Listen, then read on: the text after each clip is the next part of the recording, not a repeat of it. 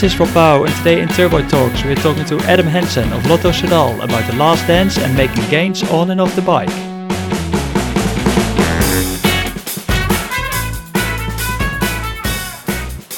Hello, hello. Thanks for tuning in and welcome to a new Turbo Talks podcast. And before we start with this one, just a massive thank you all for the great responses that we got on our previous episode with uh, Ashleigh Moolman Pasio of CCC-Liv. Uh, amongst other things, she shared how she managed to improve uh, as a rider during lockdown. So, interesting one to listen to and uh, give it a listen once you're finishing this episode. Because we're going to talk, uh, probably talk a bit about improvements on this one as well. Because I wouldn't be surprised if today's guest actually found himself a way or two, or maybe even three, uh, during lockdown, how to get faster on the bike, maybe by uh, fine tuning his position, or maybe he just uh, simply printed off a new gadget of his 3D uh, printer um, let us say it's time to find out and uh, welcome him to the Turbo Talks podcast. It's the man who famously finished 20 Grand Tours in a row, Adam Hansen of Lotto Soudal. Welcome, Adam. How's things? Things are very good at the moment. Thank you. That's good to hear. You are in the Czech Republic, I understand. That's right, Czech Republic, and it's um it's actually been a, quite a good time during uh, coronavirus period here. So, so what's that crazy period been for you? Because you were one of the riders who was now maybe like famously uh, stuck in the UAE after the UAE tour, uh, and then made it home to Czech, uh, went into another lockdown in Czech, etc. tell us what was it like for you? Well, yeah, UAE was pretty crazy. So we had a few positive cases in in the peloton, and then our hotel was locked down. And it was quite early stage um, when this happened, so we didn't really know, you know, what the procedures were and we weren't told so much information. So um, that was a that was a pretty uh, big eye opener. And then um, yeah, we got released, and then I flew to uh, Krakow, which is in Poland, and I just crossed the border to Czech Republic, and that was you know in UAE, they only wanted to send us back to our nationality country. And that was a bit of a nightmare for the Australian cyclists because no Australian cyclist lives in Australia at the moment. And if we were sent there, we would have been stuck there. And that would have been bad because we wouldn't have been, um, if the season would have continued, we, you know, we wouldn't be able to get out of the country. So I was lucky to get to Czech Republic. And in Czech, we actually had a really good um, lockdown. So we locked down very early. We were allowed to train outside. So we, this is pretty good.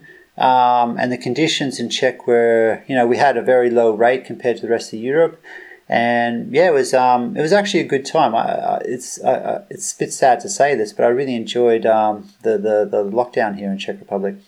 So it sounds like uh, like you survived it pretty well during the lockdown. Was there a is there a certain uh, thing that you like a good habit that you developed during lockdown? Well, you know, I always said if I was a superhero and I could have one superpower, it would be to pause time, just to catch up on stuff. And to me, with the lockdown, this is this is how I felt. The whole world stopped, and I could just really, um, just really, yeah, catch up on life a lot. And for me, that you know, as a cyclist, we race so much, and I'm into different things also that I don't have so much time in my hands, and um, I work for a, a, company called Leomo where we do a lot of testing, try and improve efficiency. Um, and this was really good for me because I had a, had a good period of time where I could sort of not step away from the bike, but do more tests on the bike to improve my cycling.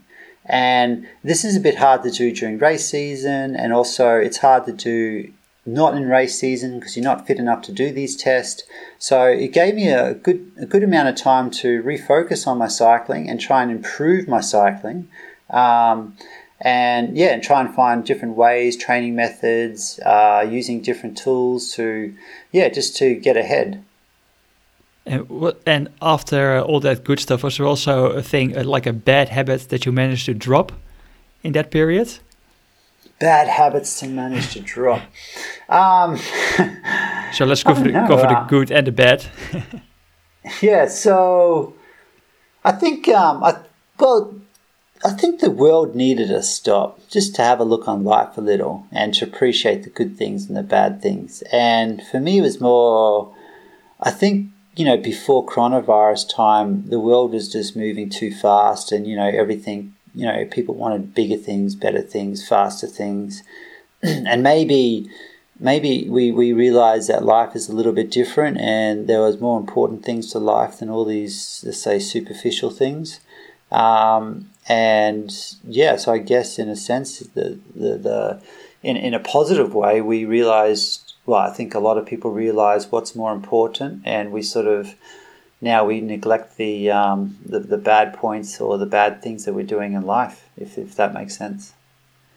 Yeah, definitely. And in all that time that, that you had and managed to catch up on stuff, is it also something that you catch uh, caught up on? Was uh, the Last Dance? Because I think your idol is Michael Jordan, and uh, you must have had some time to watch the documentary.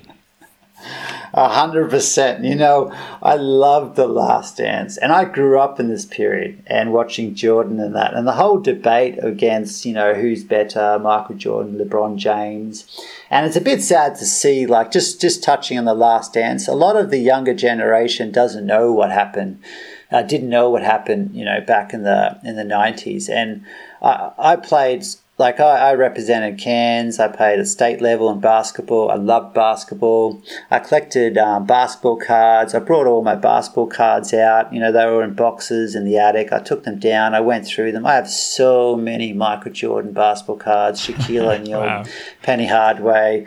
Um, and watching The Last Dance just brought such a big smile on my face because I knew all those players. Because the thing is, when you look back at generations of sports heroes and that, you only remember the And in The Last Dance, they mentioned so many players and I knew them all. And that's that's the period where I really watched basketball. So for me, watching um, The Last Dance was I loved it. It came out in Europe. it was released three o'clock in the morning and I on the, on the Monday, and I watched it three o'clock in the morning. I was up watching um, both really? the episodes. Yeah, I, I, I, loved it. I really really loved it, and it it just brought back so many memories because I watched all those games live, and like back in those days, it was Saturday morning, ten a.m. 10 o'clock, uh, Channel 10 was the only time we could watch NBA highlights before the internet and everything. And, and that, as a kid, that's what we did. We waited until Saturday morning, 10 a.m., to watch it. And it was, you know, it was just so nice to see it again.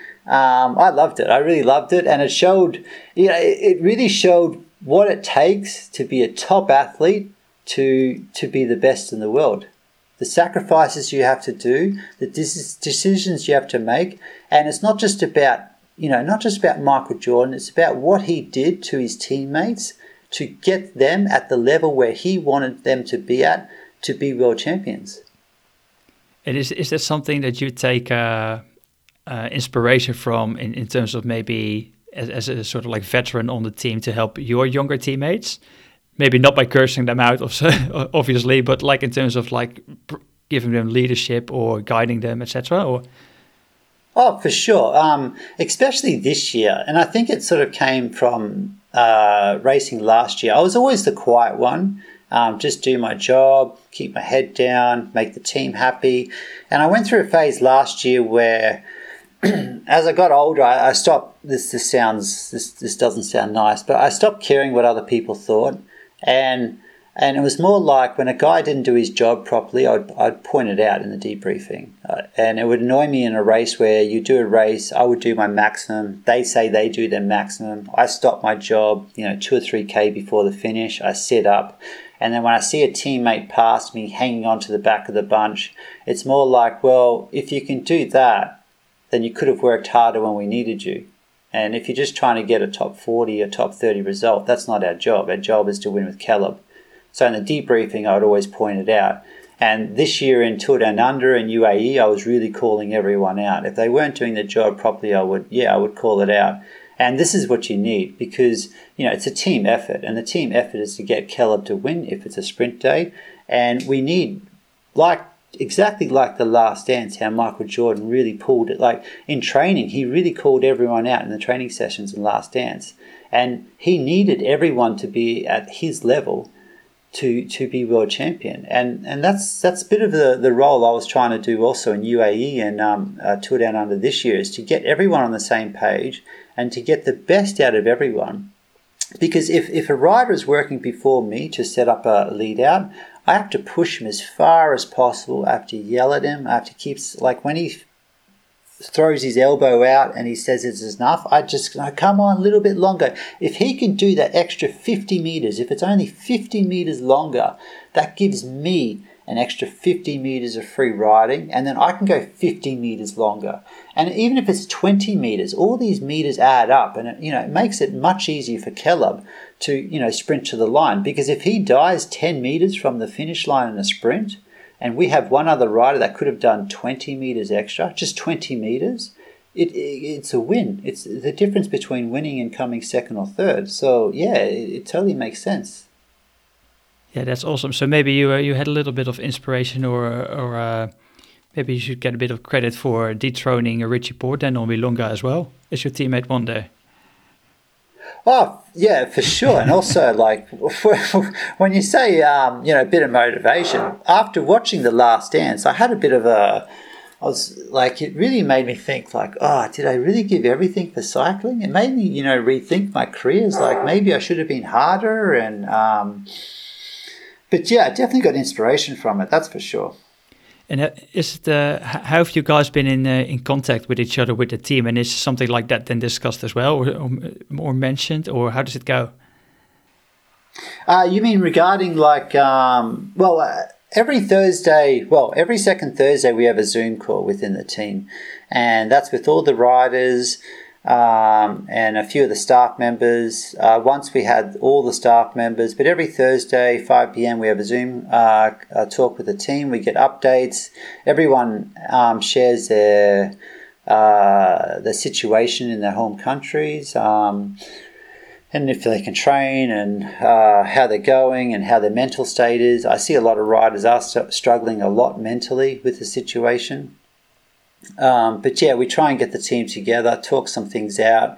Um, we get like a, a race calendar update, and then every other. So that that's like every second eh, second Thursday, and every other Thursday we have a like we have a nutrition talk. We had an altitude uh, talk, altitude training talk. This week we got time trialing talk. Um, so we do get together and you know we share some information within each other and um, yeah, we try and um, yeah put make everyone feel like they're still part of the team because a lot of the riders we're spread out throughout Europe. You know, I'm in the Czech Republic. We've got guys in Girona. We've got guys um, in Calpe. Okay, a lot of them in Belgium. We've got one rider in Germany, um, Monaco. So they do feel a little bit isolated, and we just try and bring everyone together to make it feel like we're still a team. We're still together, and you know we're going to move forwards and hopefully get back together very soon to start racing. And uh, in that in the whole period, you managed to stay healthy, and now you're getting sort of like back more into serious training uh, as as the start of the season comes closer. Yeah. So when when it first happened, um, I I knew that it was going to be a long time before we start racing. So I basically had to rest directly. I took uh, three to four weeks off. Um, and then I focused on I, I like I kept like I always stay healthy um, uh, nutritional wise and, and not to gain weight um, for sure. And I, I started to do more testing. So I was doing, um, for me, it was I, I, have all these theories and things I wanted to test. Um, like I said, I worked with Leomo and I do different tests for um, position test. Um, I have the, uh, the Tacx Uh, Galaxia rollers, and this is so every morning I would do, and this is not I don't count this as training. Um, it's more technique training where I do thirty minutes on the rollers with uh, with a, a machine called Ploxygen, which is like an altitude stimulation, and I'll do that every morning and every afternoon. And the, the, the Galaxia Tacx is really good just for technique training, and I see this so uh, just just a quick example, like if I do a ride on the on, on a set of rollers or compared to a smart trainer or I have an indoor bike, there's three different systems there and, and you do pedal very differently on these three different systems. And I, I, I, didn't come from a track background, so my previous coach really pushed for me to get a set of rollers um, just to get the spinning good, um, to eliminate my dead spot score. So I do some tests on that, and I, and I focus more on testing and position in the first three to four weeks. And then um, what I did after that is I do a lot of long rides. Um, because I don't think you should be doing intensity now. Like even now, uh, my first race is Um, it's two months and one week away. So I'm just doing, I'm training not very often. I'm just um, training every second day or every third day. But having said that, last week I did a, or 10 days ago, I did an Everest. Um, the week before that, I did um, something I don't normally do. I rode 270 kilometers in one direction through Czech Republic, and I got an Airbnb, spent the night there, and I rode back the next day. So I'm doing different things like this, and just um, seeing how the body copes. So I do a lot of fasted rides. Um, try and uh, improve my fat metabolism as much as possible. So it's more like a testing phase for me. And all the things that I wanted to know, wanted to test, I do it now because uh, I have the time and then um, yeah, and then I'll, I'll get serious into my training probably in two weeks' time, where I'll have a more of a different program.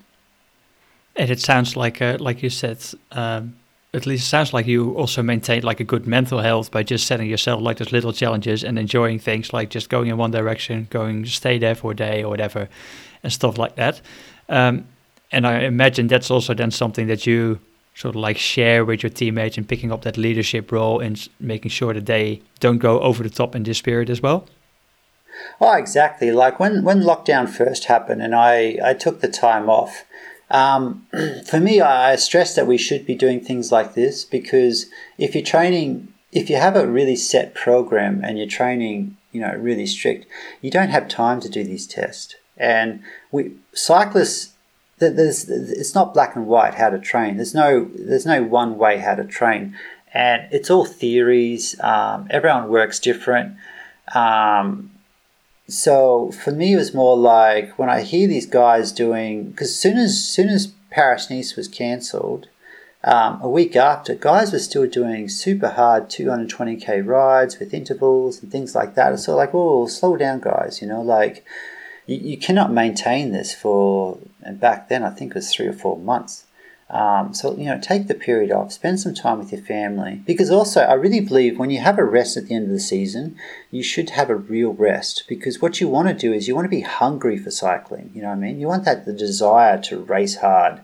And uh, I, I, I see so many riders where they finish the season, they continue riding throughout the season, not so seriously, but then when you do like November training, December training, and you don't do down under, so you do half a January training, you're a little bit tired of cycling before the season even starts.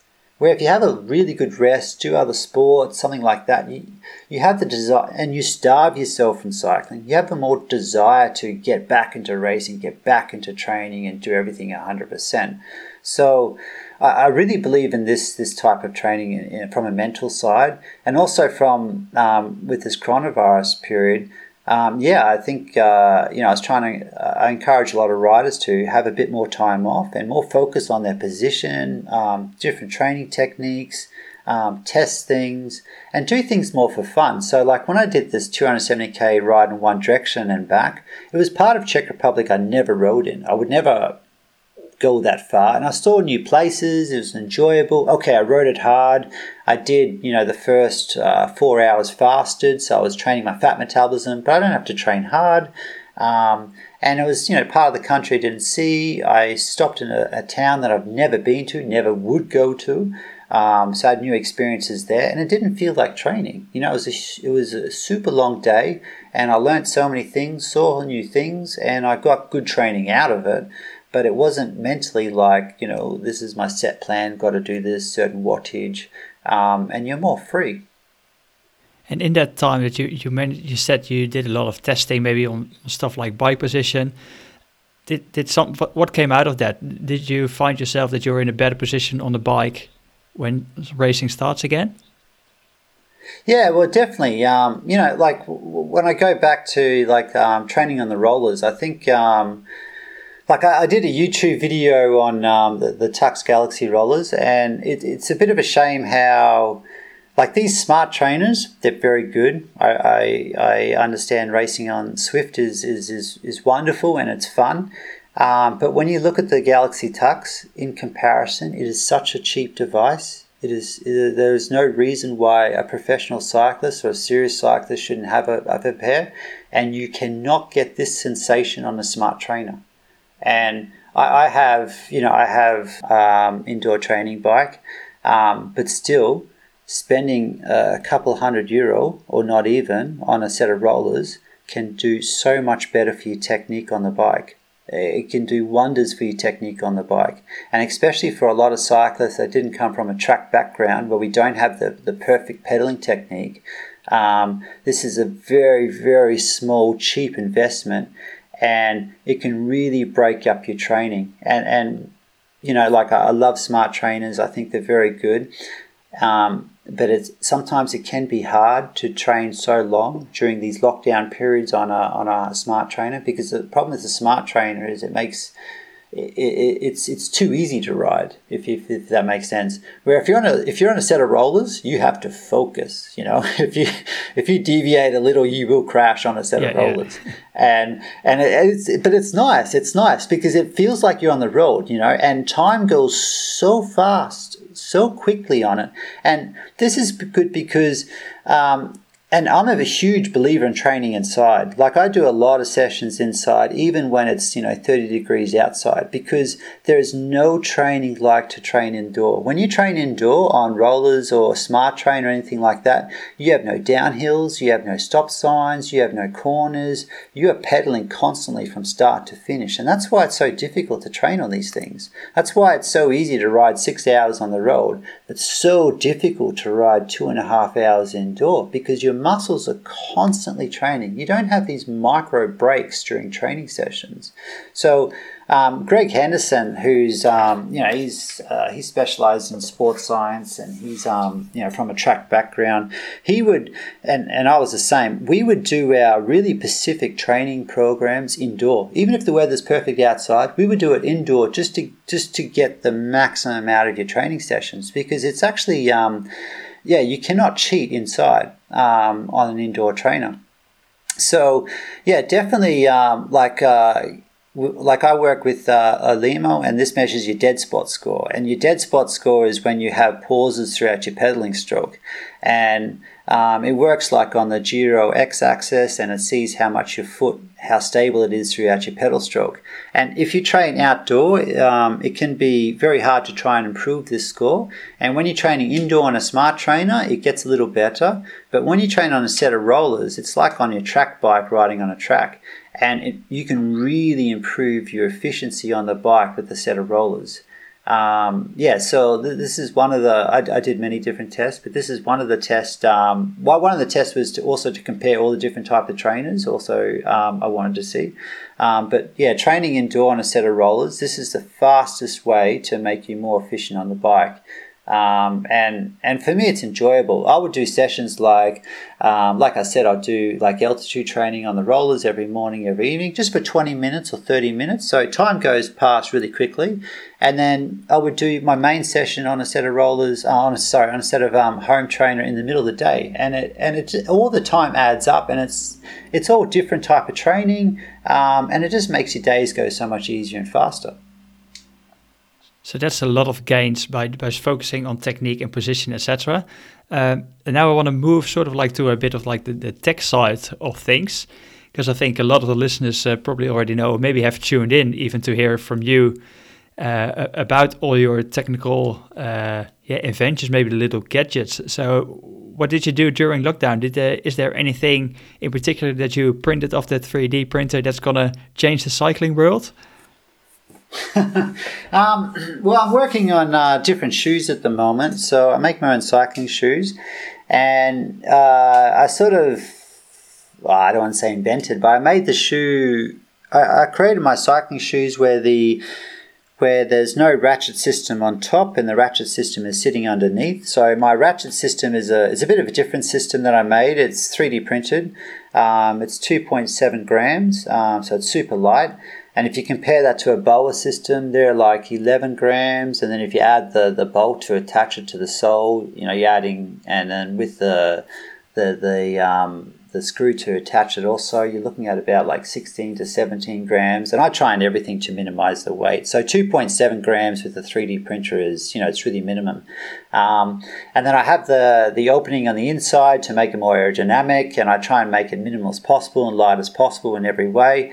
And the new system I'm trying to do now is um, I'm making it a, a, full seamless shoe. So basically, the rear comes off, your foot slides in, the rear goes on, locks in, but you cannot see the seams because it's all nicely. Um, how do I say it, sanded all in one piece when it comes together. And the locking mechanism is also 3D printed. Um, and I hope this shoe, so I've, I've made a few prototypes, and this shoe should be finished um, like I should be racing with it um, at Dauphiné this year. Um, that's my first race on the 15th of August.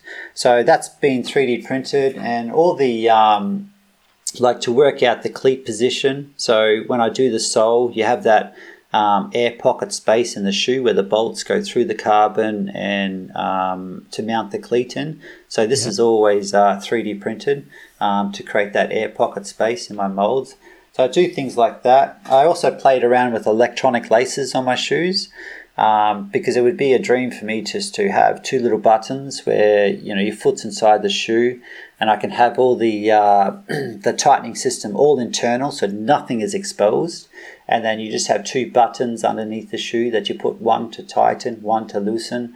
So I've been working on this. Um, and while this is not 3D printed, um, it's a bit of um, electro, uh, electro automation that I also do on the side. But for me to make the molds for the motors inside and for the chipboard, what I do is I 3D print the exact same dimensions as this, and then um, I put that in the mold. So I mold it, and then I take those 3D printed pieces parts out, like I 3D print the motor, and I take that out of the mold, and then I put the real one, real motor in there um, in the finished product. Because if you put yeah, epoxy and carbon on top of a mold, mold of a motor, you would never get it out. It'll be there. It'll be there for good. Um, so I do things like this um, with it. But yeah, it's been very busy. Actually, at the same time, I was 3D printing um, masks because we didn't have enough masks at the start. So I was supplying the hospitals with the mask and the ambulance place with 3D printed masks also. So I was kind of busy the first few weeks, um, just running the 3D printer 24 7 with that. And then um, my next goal, um, not many people know this, but I'm actually um, I'm having a new 3D printer arrive. I think tomorrow or the next day, which has a bigger um, print bed, and I'm going to make a bicycle. So, how do other riders in the peloton respond to that when they see you uh, working on that, being busy? Are they interested? Are they looking like, oh, what is this guy doing? Or what's the response in general? Um, yeah, I do get a funny response. I get a lot of questions, and um, like with my shoes, I've got a few riders that are requesting them. So um, I sent out one pair uh, last Friday to a rider. Um, he should get them, yeah, today or tomorrow. Um, I've got another rider. I've got to uh, uh, finish his shoes, which I hope would be two weeks away. Um, so riders are definitely interested. Some riders joke that I'm like 10 or 15 years in front of, um, you know, the standard, um, which is pretty funny. Like even with like the, uh, the aerodynamic um, jerseys, um, like I wore a, uh, I wore an aero jersey, um, I think it was back in 2007 where, um, yeah, it was a pretty funny story actually. Uh, I, I, I didn't like these big baggy jerseys, so what I did is I, I just fully copied the design and everything, and I made my own jerseys in the Czech Republic, super tight, super tight, and. I, remember sitting out in the front of a race and I had Rolf Aldag. He put his hand arm around me and he asked me how I am. And then he was feeling my jersey around my shoulder. And he goes, What is this? I don't know this jersey. And I was and I sort of was like, uh, yeah, this is the jersey I made. And he, and then he was like, and it's got a different logo on it. I said, no, no, no, no, no. It's it's exactly the same, exactly the same. It's just a different cut, different material. It's like a skin suit. And he was like looking at it, and I was like, yeah, yeah seriously, it's, it's, it's still had Moa on it, but it wasn't made by Moa. Um, and he was like, uh huh. And then, um, and I said, I've been racing with it for two months already and no one's noticed. Okay, the riders noticed because they all wanted one. But I was like, you know, with the photos and the media and that, I said, you cannot tell the difference. It's, it's really, I, I made it identical. And then, yeah, years later, well, not years later, um, six months later, um, you know, Rolf um, pushed that mower to make um, aerodynamic jerseys, and our team was the first to have, you know, team issue aerodynamic jerseys. And then, um, yeah, then I started racing with skin suits, so TT suits. And then that sort of caught on, and then uh, but riders wanted pockets, so we asked uh, Moa to make um, pockets onto our, onto our TT suits, and then um, yeah, then that's sort of how the the whole one piece TT suit with, uh, well, they call them sprint suits now, um, sort of happened. So a lot of riders, yeah, they do, um, they, they have a bit of laugh at me, but, you know, deep down inside, that, that they want the stuff too. And, you know, everyone wants these um, extra gains you can get for free um, because, you know, we all want to be at our best.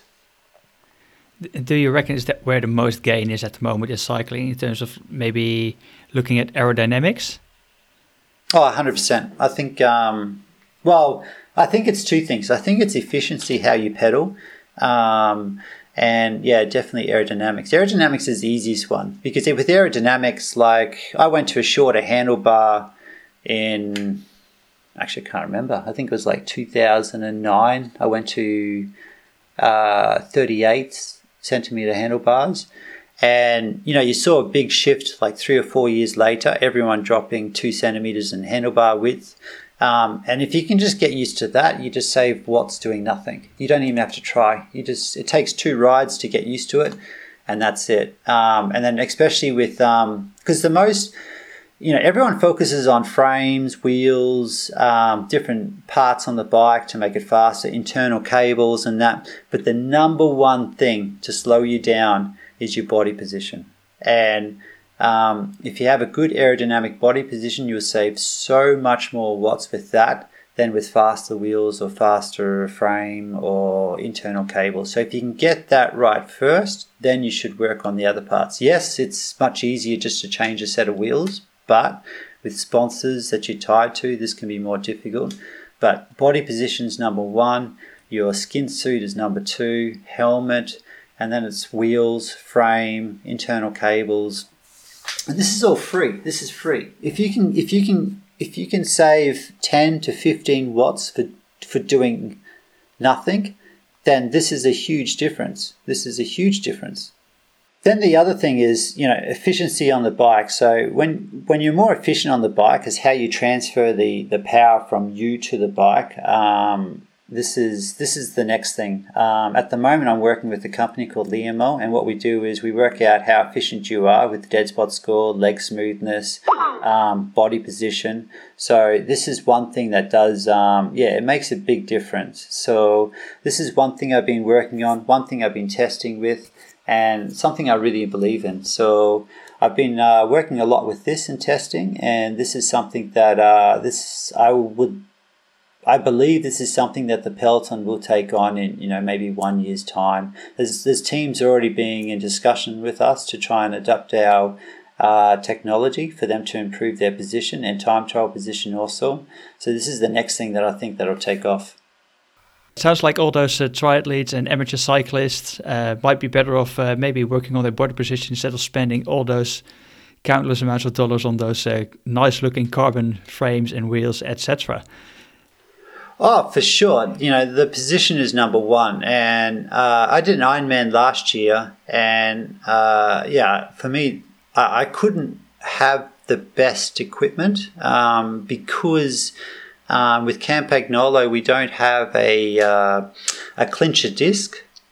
And there was no way I was going to do an iron because I wanted to finish. That was my number one thing. It wasn't about um, trying to get the best time. I just wanted to enjoy it and finish it. So I didn't want to use tubular tires for the race um, because I knew this would be a massive problem if I have a flat tire. So I just used normal wheels, um, nothing special. But um, yeah, I went for a very good position, and and I really took it easy in the race because I was I was in um, unknown territory. I had no idea what to expect from my body and yeah, just with the body position, I, I, felt like I did a really good ride and a good time. And um, it's really the number one key. Um, and at the moment, we're doing a lot of uh, testing in the on the track in the wind tunnel. Um, and it's not about you know trying to be more low. It's it's more about trying to be more narrower. So you know we call it the shoulder tuck position, where you're pulling your shoulders in to try and be more narrow and keeping your arms up higher. So not to be so low, but to be more high and to block that, that hole. Because when your arms are parallel to the ground, you create a hole between the underneath your chin to the where your elbows are, and that catches a lot of wind. So what a lot of riders are doing now, we found out in the testing, is when you raise your hands higher, it sort of splits the air to go around you, and you don't catch it like a parachute. So the, the body position is definitely the, um, the yeah the key factor. That's the first thing you should do. And if you finish that and you get that to its best, okay, then you can spend the money on the wheels, the positions, and things like that. So I think you finished at Ironman with uh, with custom made bars, obviously that you that you made yourself. It, is there also something that you consider like what would be like the biggest failure in terms of like attempts to to make something that's gonna that you're gonna benefit from and then it ended up you made it and then it ended up being a disaster is there something or that i've done yeah um, is there is there something that you printed off and you said like this is going to be it and then it turned out to be uh yeah wouldn't be working as you had in mind Oh, I, I fail all the time. um, yeah, I could say, you know, you know, I have all these ideas, and like for example, the the new shoes that I'm designing at the moment is going to be seamless. So my current shoes at the moment they open up from the inside, and you slide your foot from the inside, and then you have the lacing on the inside and the ratchet system underneath, and it works well. It really works well because on the inside you have less turbulent air coming through, less flowing air through, and on the outside you have a lot more air going through. So from an aerodynamic position uh, point of view, it's it's I've made it the best way, but I just want to perfect it a bit more and have and have no lacing on the inside and have it all internal. But to do this, I need to make the front part and the top part one piece and have the, the lacing all internal. And the only way I can get my foot in is through the rear. So I have a two part shoe where the heel comes off, you put your foot in, and you sort of attach the heel to the um, to the front part of the shoe. And to work out how to connect these two together in a in an aerodynamic position uh, style also was I had like a like a ratchet system at the back of the shoe and I made this and I printed this, spent a lot of time on this and I attached it and this really did not work. Um, first I tried to make molds from carbon fiber, so I 3D printed the molds and then I um, did it with carbon, did not work.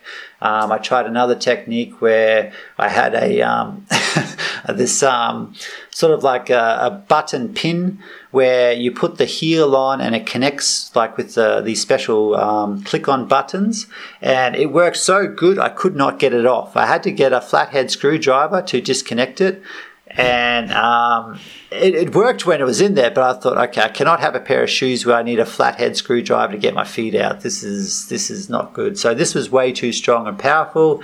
Um, and I had this different system where I had like uh, cables running throughout the shoe. Um, and you had this pulley system at the back on the heel. So when you pulled it up, um, it would tighten all the cables and it would tighten the rear to the front. Um, this worked, but it was way too complicated. Like there was all these internal cables, and um, I just thought this because now I'm selling these shoes to riders. This was this was a product that I could use for myself, but it wasn't a product that I would want to put on the market. It was just too complicated, um, and if you were to not pull the lever at the same time you move the heel forwards. You could pinch a cable, and if you pinch a cable, um, it wouldn't flow so good, and it just wasn't. Yeah, it was a bit overcomplicated. Uh, it worked well, but I, this is something I didn't want to release to the market. Um, but yeah, I have I have heaps of failures. That's that's that's basically how I got where I am. I, I had no real background in uh, working with composites, and I think this was I think this is one of my winning keys because I think when you get taught something, you get taught from, you get taught in a specific way on what works, and you sort of, I don't want to say you're narrow minded, but you're sort of limited to what you've been taught. Where when you come from a different point of view where you haven't been trained, you're sort of open to all ideas and you test all ideas. And a lot of them won't work, but you will test ideas that they will not teach you, if that makes sense. And um, this is how I sort of it, making my shoes was all trial and error, and I went through a lot of errors. But I actually got to the end with, um, yeah, making a very successful, super light, super stiff shoe. I've got, I've got boxes of hundreds of shoes that have didn't turn out or weren't very good. I've kept them all. Um, I'd like to do a good YouTube video on showing all the designs that I tried that um, worked. Like for example, I used to make my um, cleats and the sole as one piece, one piece carbon. So I used to make my cleats really made from carbon fiber. And it was great. It was really good because it was super light. Um, yeah, it was wonderful. But to think about walking on carbon fiber is not a, a smart decision at all. And, I, and it used to crack um, if I stood on some rocks or something like this. And yeah, it wasn't the smartest thing I've ever done, but um, it was just you know it was just just something that I just wanted to try. And yeah, I, I used it for one season, but I had to be really careful how I walked and. It, yeah, the carbon would crack very easy. Carbon's not designed to yeah be put on the ground. That's for sure. It sounds to me like we're getting back to uh, to Michael Jordan again with this famous quote that he said like I failed over and over again in my life and that's why I succeed. Well, yeah, um, it's exactly like that. There was a, a famous um, kung fu master, and uh, and his quote, his funny quote was: a student would say, "What's the difference between you and me?" And the master would say, "I have failed more times than you have," and that's there, that's there exactly go. it that's exactly it, you know. Um, all right. Well, uh, so that's a bit like a, of a gain in terms of like technique that you mentioned. You mentioned the gain like in uh, maybe like gadget aerodynamics uh, mainly. Um, is there also in, in cycling maybe a world to be won in terms of nutrition? Because I think that's like another passion of yours. Oh, you've just you've just or, made. Or we're going to uh, go now into a two-hour podcast if we if we open that. Yeah, you, you, just made it. Oh, I'd love to talk about nutrition. is the biggest problem in cycling. I think. I think people really overlook this. Um, nutrition is everything. Nutrition is the fuel to your energy, and um, energy is the most important thing. And just you know, if you just want to touch on simple things. Um, uh, races we do. So obviously in cycling, because um, it's a long sport, um, we spend more calories we can consume per hour. This is just this is just uh, a thing we can never avoid. Um, and you've probably heard of um, uh, ketones, which is a, a, supplement that everyone raves about. And yep. and uh, I, I, like to. I, I don't take ketones, but I like the theory on it. So the theory on ketones is that you take ketones and you use this as energy and you spare your, your glycogen in your storage. So at the end of the race, you have more glycogen than what you would have before. And this is the key thing to winning races. But what a lot of people forget is if you improve your fat metabolism, it's the exact same thing and it's free. So, what I'm trying to say is if you start a race and your fat metabolism is really good. So by, by saying fat metabolism, what I mean is if you're able to utilize your fat as energy um, better than other athletes, that means you're able to spare your glycogen for the end of the race. And the, the most important thing about this is if, if I'm 80% of a rider that's um, better than me, but I have more glycogen in my, in my stores than he has, and he's depleted, I'll be able to beat him in a sprint or beat him up a climb because I have more glycogen there for the final of the race.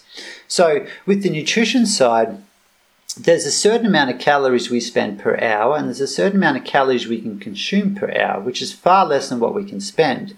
And I see a lot of mistakes with the nutrition side where you see riders they have they eat three meat uh, three hours before a race and they stop eating, and and what actually happens is as soon as you stop eating, you're actually spending calories. You're not spending a lot, but you're spending calories. And some riders won't even eat in the first hour of the race because they don't need to. And it's true, you, you don't feel like it and you don't really need to, but you're spending energy at the start of the race. You could be spending 600 to 800 calories at the start of the race, but because it's because the the glycogen is in your muscles and your liver, you don't you don't actually feel like you need more. But the problem is, once you deplete these glycogen stores, then that's when you need to, that's when you go into like a minus. And if you're able to just snack before the race to top up your stores and start eating at the start of the race, because you can only consume depending the level of the athlete and how well you train this. You can consume between 70 and there's been numbers up to 120 um, grams of carbohydrate per hour, which is which is which is quite a lot. And if you start this process one hour after the start of the race, you've missed a window of, of absorbing between you know 360 to 420 calories. And at the end of the race, if you actually minus, let's say 400 or 300 calories in your, you know, you will never get that back. You will never get that back. So, just from a nutritional point of view, I always recommend that at the start line, have a bar, have a gel, and start your intake there. Because while you don't need it then, you will need it at the end of the race. So, that's one key thing I think a lot of cyclists really, really do something wrong. And also, from a um, I, I, see it a lot with the Ironman athletes too. When I was investigating um, the Ironmans, I, I found it amazing how no one eats, and I know this sounds crazy, I know this sounds crazy, where people don't eat in the swim. And yes, it's hard to eat in the swim. I, totally understand that. But for me, it's, it's the same thing. Where Ironman, it goes to the extreme because what you're doing is you're doing a, a nine hour or 10 hour event, and nutrition is crucial in this type of event, but they starve themselves for the first one hour of the swim. And I was lucky in Florida where when I did the Florida Ironman, there was a two lap um, course and you actually ran 50 meters on the beach. So I actually had a gel um, tucked into the sleeve of my wetsuit. And halfway through the swim, when I came to the beach, I took the gel out, I took the gel, I put the wrapper back into my um, wetsuit sleeve, and I continued it. And that just gave me a little bit of a head start on my nutrition half an hour before any other athlete. And this is, um, you know, these little things here really, um, they can really make a big difference. And then on the other side is um, recovery. Uh, I see a lot of riders making mistakes on how they recover throughout the race. So, you know, the, the typical standard um, procedure is as soon as you finish a race, you should have a very high um, carbohydrate uh, drink or meal and directly after the race. So this will create a huge insulin spike and when you have a huge insulin spike, that's when you're the most anabolic. So you, you turn into a recovery phase um, state. And when you have your protein after that, so 20 minutes after that, when you when you have high insulin uh, and you become anabolic and you have your protein, um, and your standard protein is like 30 to 40 grams of protein. And when you have 30 to 40 grams of protein, you have 3 to 4 grams of leucine, and leucine creates protein synthesis. So that's when you really get into um, your muscle recovery. If you do not have that glycogen, that sugar drink before, and not have that high insulin spike, you will not be so anabolic and you won't have such a good recovery phase. So that sugar is far more important than the actual protein. Um, so you, you have this, and then you go, you take your protein, and then you actually start repairing your muscles as soon as possible. And then what I see riders do, especially professional riders, we finish the race, we do these two good procedures at the bus, but then we ride in the bus for one to two hours to the hotel. Then we have massage, and there's two people per room. So one person has massage first, next person has massage. So you got to wait for everyone's finished, and then you have dinner for sometimes five hours later. So that's a five hour window. People are not eating carbohydrates to refuel their body before the next stage. And um, it's just come to our well, the team's attention now, um, and something I've always believed in is you should have your main meal 20 minutes or 30 minutes after your protein shake. Because as soon as you fill up your glycogen stores as fast as possible, that's when you start your, your recovery um, as fast as possible. And if you delay it by four to five hours, and yeah, during Grand Tours or these stage races, it's it's it's a big time that you're wasting. Sounds like there's a world to win in, in nutrition still in cycling. Oh, there's a yeah, hundred percent. It's um, the, you know, I always say the biggest problem in cycling is tradition, and people are really stuck in the olden days, and people don't like change, and guys are really holding themselves back. That's that's definitely guys are really holding themselves back in um, yeah, definitely cycling because of tradition. It's hard that we, you know, you know the saying, it's hard to teach old dogs new tricks if if we have a look at like uh, if we just circle it all back to cycling and and the racing itself, and then we we're slowly gonna wrap it up. Um, we actually always have like the the Tacx Turbo Talks fan question of the week, and this week the Turbo Talks fan question is from uh, from James Lamb, and he wanted to know if racing is going to come back. Is it going to be more aggressive or more subdued after the lockdown? What do you think? Whew. Um, that's a good question because, like, you know, the, the there was a few concerns about yeah we should be doing you know more small races before the big races because guys are not ready and everyone has to come to a different level. But then i'm sort of thinking yeah but if everyone's on the same level when they come back then you won't notice a difference. Um, so with that in mind it could go any way. But however will it be more aggressive? I think it will because there's not just because of the lockdown, but more because of the economical impact. And teams are really struggling, and our riders. There's, there's some teams that are really benefit from the coronavirus period, so like Movistar, um, these type of companies, Jumbo, that you know that they've done well. Um, and there's some teams that have really struggled. So some teams are not signing riders. Some teams are being aggressive, and there's going to be the UCI might change the amount of riders per team. So might, at the moment, I think it's 28 is the minimum, and they might drop this down to 21 or 22, which would change a lot, which will make a, a huge um, supply of riders in the market. So if this does happen, racing will be very aggressive when it comes back. Riders will be really out there to. Um, you know, secure the contracts. And also, the other thing is we've got so many races in such a short period of time where you can be on good form for the whole season now, if that makes sense. Where before the season was so long, you really had to pick your moments. So now you can be like, I can be in top shape for two months. And that's basically what our season's going to be. It's going to be two months. I know it's I know it's about three months long, but you cannot do every race because they all overlap each other, and there's fair few races for you to do. Like when I selected my race program, I couldn't do everything I wanted because the team was like, "Yeah, but we got other guys that want to race too." So I think there's going to be a short period of time where you can race, and guys are just going to give maximum effort into it. So there's going to be a lot of aggressive racing yeah, like you said, like a short period of time of racing. Definitely no one doing uh, three Grand Tours uh, th- this year. Um, do you know kind of like what your program is going to be like? You already mentioned yes. the Dauphiné, I think, is your first race, and what's after that?